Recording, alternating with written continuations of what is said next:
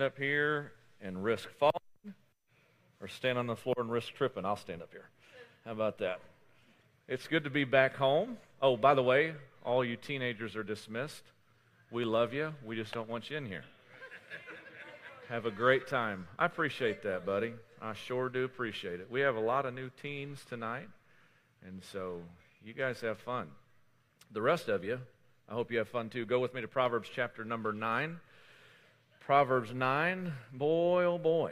We, uh, you know, we were on vacation last week and missed you dearly, but you were in good hands with Pastor JB. We have so many Johns that we have just nicknamed Pastor John JB, if that, if that sticks.